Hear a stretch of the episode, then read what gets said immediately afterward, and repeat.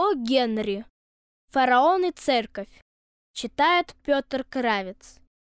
Соппи заерзал на своей скамейке в парке. Когда дикие гуси тянутся по ночам высоко по небу, когда женщины, не имеющие меховых пальто, становятся ласковыми со своими мужьями, когда Соппи начинает ерзать на своей скамейке в парке, знайте, это значит, что зима уже на носу.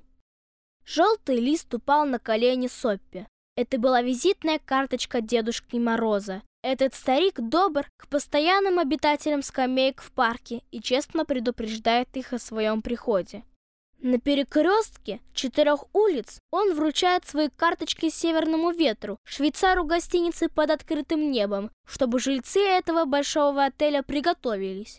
Соппи понял, что для него наступил час образовать в собственном лице комитет для изыскания средств и путей к защите себя от наступившего холода. Поэтому он и заерзал на своей скамейке. Чистолюбие не занесло Соппи на эту зиму ни очень высоко, ни очень далеко. Он не мечтал о поездке на яхте по Средиземному морю со стоянкой в Неаполитанском заливе. Три месяца в тюрьме. Вот чего жаждала его душа. Три месяца верного крова и обеспеченной еды. В приятной компании, вдали от холодного ветра и полиции, казались Соппи земным раем. В течение нескольких лет гостеприимная темница на острове была ему зимней квартирой. Подобно тому, как его более счастливые сограждане по Нью-Йорку покупали себе билеты во Флориду или на Ривьеру, так и Соппи делал скромные приготовления к ежегодному своему отбытию в тюрьму. И теперь время для этого отъезда наступило. Прошлый ночлег, три воскресных газеты, которые он умело распределил под пиджаком, вокруг ног и талии, не отстояли его от холода. Он провел на своей любимой скамейке в парке у фонтана очень беспокойную ночь. И остров рисовался ему желанным и вполне подходящим. Сопи презирал учреждения, созданные в городе во имя милосердия. По его мнению, иметь дело с законным было приятнее, чем с филантропией. В городе была бездна общественных и частных благотворительных заведений, где он мог бы получить кров и пищу, соответствовавшие его простым запросам. Но для гордого духа Сопи дары благотворительности были отравлены. За всякое благодеяние, полученное из рук филантропов, надо было платить, если не деньгами, то унижением. Как у Цезаря был Брут, так и тут каждая благотворительная койка была сопряжена с обязательной ванной, а каждый благотворительный ломоть хлеба компенсировался нелицензионным влезанием в душу. Не лучше ли быть гостем в тюрьме? Там, конечно, все делается по строго установленным правилам, но зато никто не суется в душу и частные дела джентльмена. Решив таким образом отбыть на зимний сезон на остров, Соппи немедленно приступил к осуществлению своего плана. В тюрьму вело много хорошо укатанных путей. Самой приятной дорогой туда была та, которая пролегала через ресторан. Вы заказываете себе там роскошный обед, наедаетесь до отвалу и затем объявляете себя несостоятельным. Вас там выслушивают и без всякого скандала передают в руки полисмена. Судья, знающий свое дело, завершает остальное. Соппи встал и, выйдя из парка, пошел по асфальтовому морю, которое образует слияние Бродвея и Пятой авеню. Здесь он остановился у залитого огнями кафе, в котором собираются еженочно сливки общества. Соппи верил в себя, от нижней пуговицы своей жилетки и дальше вверх. Он был чисто выбрит, пиджак на нем был приличный, а его красивый черный галстук был ему подарен одной дамой-благотворительницей. Если бы ему удалось незаметно добраться до столика, успех был бы ему обеспечен. Та порция его существа, которая будет возвышаться над столом, не возбудит у официанта никакого подозрения. Жареная утка, думал Соппи, и к ней бутылочка белого вина, затем сыр, коньячок и сигара. Сигара за доллар будет в самый раз. Общий счет не будет так велик, чтобы у хозяина кафе загорелось особое желание обрушиться на голову Соппи с местью, а между тем, подзакусив таким манером, он с приятностью начнет свое путешествие в свое зимнее убежище. Но как только Сопи переступил через порог ресторана, наметанный глаз метрдотеля сразу же упал на его потертые штаны и упадочные ботинки. Сильные и проворные руки вдруг повернули его и быстро и молчаливо выставили на тротуар. отвратив таким образом от утки уготованную ей печальную судьбу. Соппи свернул с Бродвея. По-видимому, его путь на остров не будет усыпан розами. Что делать?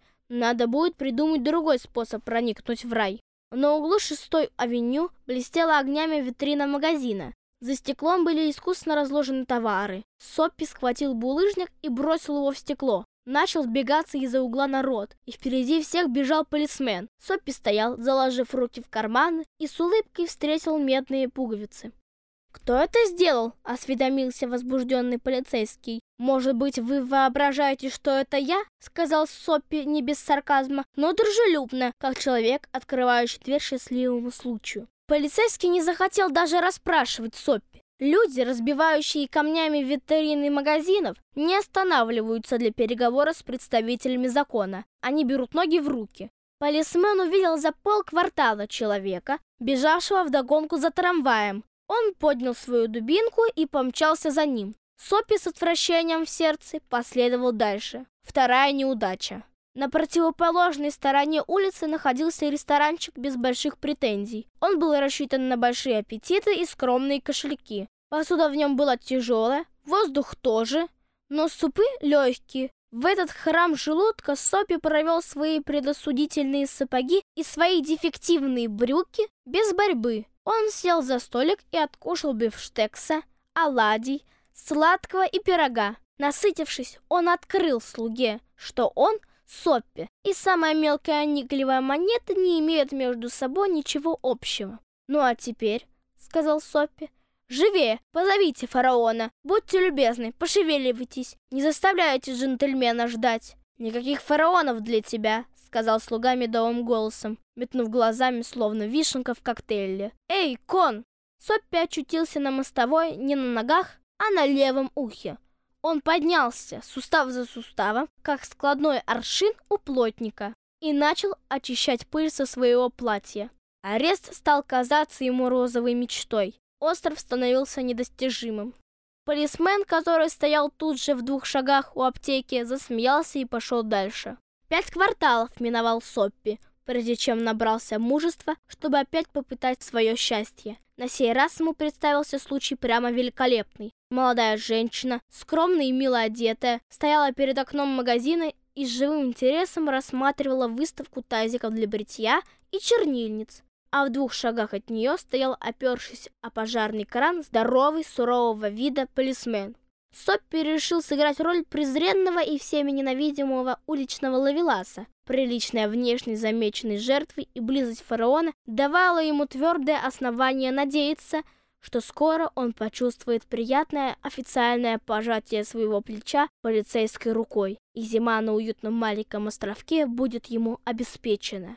Соппи поправил готовый галстук, подарок дамы-благотворительницы, вытащил манжеты, сдвинул шляпу на бекрень и направился прямо к молодой женщине. Он подмигнул ей, крякнул, улыбнулся, прочистил горло и с наглым бесстыдством приступил к увертюре, которую всегда в таких случаях начинают уличные львы. Уголком глаза Соппи видел, что полицейский пристально наблюдает за ним. Молодая женщина отошла на несколько шагов и опять предалась созерцанию тазиков для бритья. Сопи последовал за ней, нахально встал с нею рядом, поднял шляпу и сказал, «Ах, какая вы милашечка, прогуляемся?» Полицейский продолжал наблюдать. Стоило молодой особе, который пристал Соппи, поднять пальчик, и наш Дон Жуан был бы уже на пути к тихой пристани в тюрьме. Ему казалось уже, что он чувствует теплоту и уют участка. Но молодая женщина посмотрела ему в лицо и, вытянув руку, схватила Соппи за рукав. «С удовольствием, Майк!» — сказала она весело. «Пивом-то угостишь? Я бы и раньше с тобой заговорила. Да проклятый полисмен подсматривает». Молодая женщина обвилась вокруг Соппи, как плющ вокруг дуба. И они последовали под ручку мимо разочарованного блюстителя порядка. Положительно, Соби был осужден на свободу. На ближайшей улице он освободился от своей спутницы и удрал. Он остановился в квартале театров и мюзик-холлов. Женщины в мехах и мужчины в осенних пальто весело двигались в морозном воздухе. Внезапный страх охватил Соппи. Не заколдовал ли его кто? Не приобрел ли он иммунитета против ареста? Он чуть было не впал в панику и, дойдя до полисмена, величественно стоявшего перед освещенным фасадом театра, решил ухватиться за соломинку беспорядка в общественном месте. Во всю мощь своего охрипшего голоса Соппи заорал какую-то пьяную песню. Он начал танцевать на тротуаре, выть, вопить и всячески способами беспокоить своих ближних. Полисмен спрятал свою дубинку, повернулся к скандалисту спиной и заметил недоумевавшему прохожему. Это ельский студент. Они сегодня празднуют свою победу. Здорово они подмыли хвосты этим гартфордцам. Шесть против одного. Разошелся немножко. Молодость. Нам дали инструкцию не трогать их. Пусть перебесится. Разочарованный Соппи прекратил свой неудачный фейерверк. Неужели ни один полисмен так и не схватит его за шиворот? Тюрьма на острове стала казаться ему какой-то недоступной для обыкновенного смертного Аркадией. Он застегнул плотнее свой тонкий пиджачок. Ветер становился все холоднее. В табачной лавке он увидел господина, закурившего сигару от электрического зажигателя. Свой шелковый зонтик покупатель оставил у входа в магазин. Сопи вошел туда, схватил зонтик и медленно вышел с ним. Человек с сигары быстро последовал за вором. «Это мой зонтик», — сказал он строгим тоном. «Неужели?» — нагло ухмыльнулся Соппи и прибавил к мелкой краже оскорбления. «Почему же вы не зовете полицейского?» «Да, я взял ваш зонтик. Но почему же вы не зовете полицейского? Вот он стоит на углу». Хозяин зонтика замедлил шаги. Соппи сделал то же самое. У него было предчувствие, что судьба злодейка опять сыграет над ним шутку. Полисмен смотрел на них с любопытством. «Разумеется», — сказал господин Сигары. «Конечно, вы с уловом бывают такие ошибки. Я, если это ваш зонтик, я надеюсь, вы извините меня. Я захватил его сегодня утром в ресторане. Если вы признаете его за свой, что же, я надеюсь, что вы...» «Конечно, это мой зонтик», — сказал Соппи. Человек с сигарой отступил, а полицейский бросился на помощь высокой блондинке в пышном манто. Нужно было перевести ее через улицу потому что за два квартала показался трамвай. Сопи пошел в восточную часть. На улице, совершенно изуродованный ремонтом, он со злобой швырнул зонтик в яму и осыпал проклятиями людей в шлемах и с дубинками. Когда он так хочет попасть к ним в лапы, эти черти смотрят на него, как на непогрешимого папу римского. Наконец, Сопи добрался до одной из отдаленных авеню, куда блеск и шум города доносились лишь очень смутно. Он направил нос по направлению к парку, ибо инстинкт, который тянет человека к дому, не умирает даже тогда, когда этим домом является садовая скамейка. Но на одном чрезвычайно тихом углу Соппи остановился. Здесь стояла старая причудливая церковь со строконечной крышей. Через одно из ее окрашенных в фиолетовый цвет окон лился мягкий свет. Очевидно, органист остался у своего инструмента, чтобы прорепетировать воскресную ораторию, ибо до ушей Соппи доносилась сладостная музыка. Он внимательно слушал, и чтобы ему было удобнее, прижался к красивой чугунной решетке. Сплыла луна, блестящая и яркая. Экипажей и прохожих было мало. Воробьи сонно щебетали в крышах. Казалось, будто это не уголок Нью-Йорка, а сельское кладбище. И гимн, который играл органист, крепко приковал Соппи к чугунной решетке, ибо он слышал его много раз раньше, в те дни, когда в жизни его были такие вещи, как мать, розы, чистолюбие, друзья, чистые мысли и чистые воротнички. В душе Соппи, настроенной к восприятию, произошла внезапная и чудесная перемена – он с ужасом увидел бездну, в которую упал, увидел свои позорные дни, недостойные желания, умершие надежды, загубленные способности и низкие мотивы своего существования. И сердце его забилось в унисон с этим новым настроением. Неожиданно для самого себя он решил бороться со своей ужасной судьбой. Он вытащил себя из грязи. Он сделает из себя опять человека. Он победит зло, которое сделало его своим пленником. Время еще есть. Он сравнительно молод. Он воскресит в себе свои старые честолюбивые мечты и энергично возьмется за их осуществление. Да, эти торжественные, но сладкие звуки вызвали в нем революцию. Завтра утром он пойдет в центр города и найдет себе работу. Один меховщик ведь предлагал ему как-то место кучера. Он завтра же отыщет его и попросит у него эту службу. Он хочет быть человеком. Он будет... Сопи почувствовал, как чья-то рука опустилась на его плечо. Он быстро оглянулся и увидел перед собой широкое лицо полисмена. «Что вы тут делаете?» — спросил полицейский. «Ничего», — ответил Соппи. «Тогда пойдем», — сказал полисмен. «На остров! Три месяца!» — объявил Соппи на следующий день судья.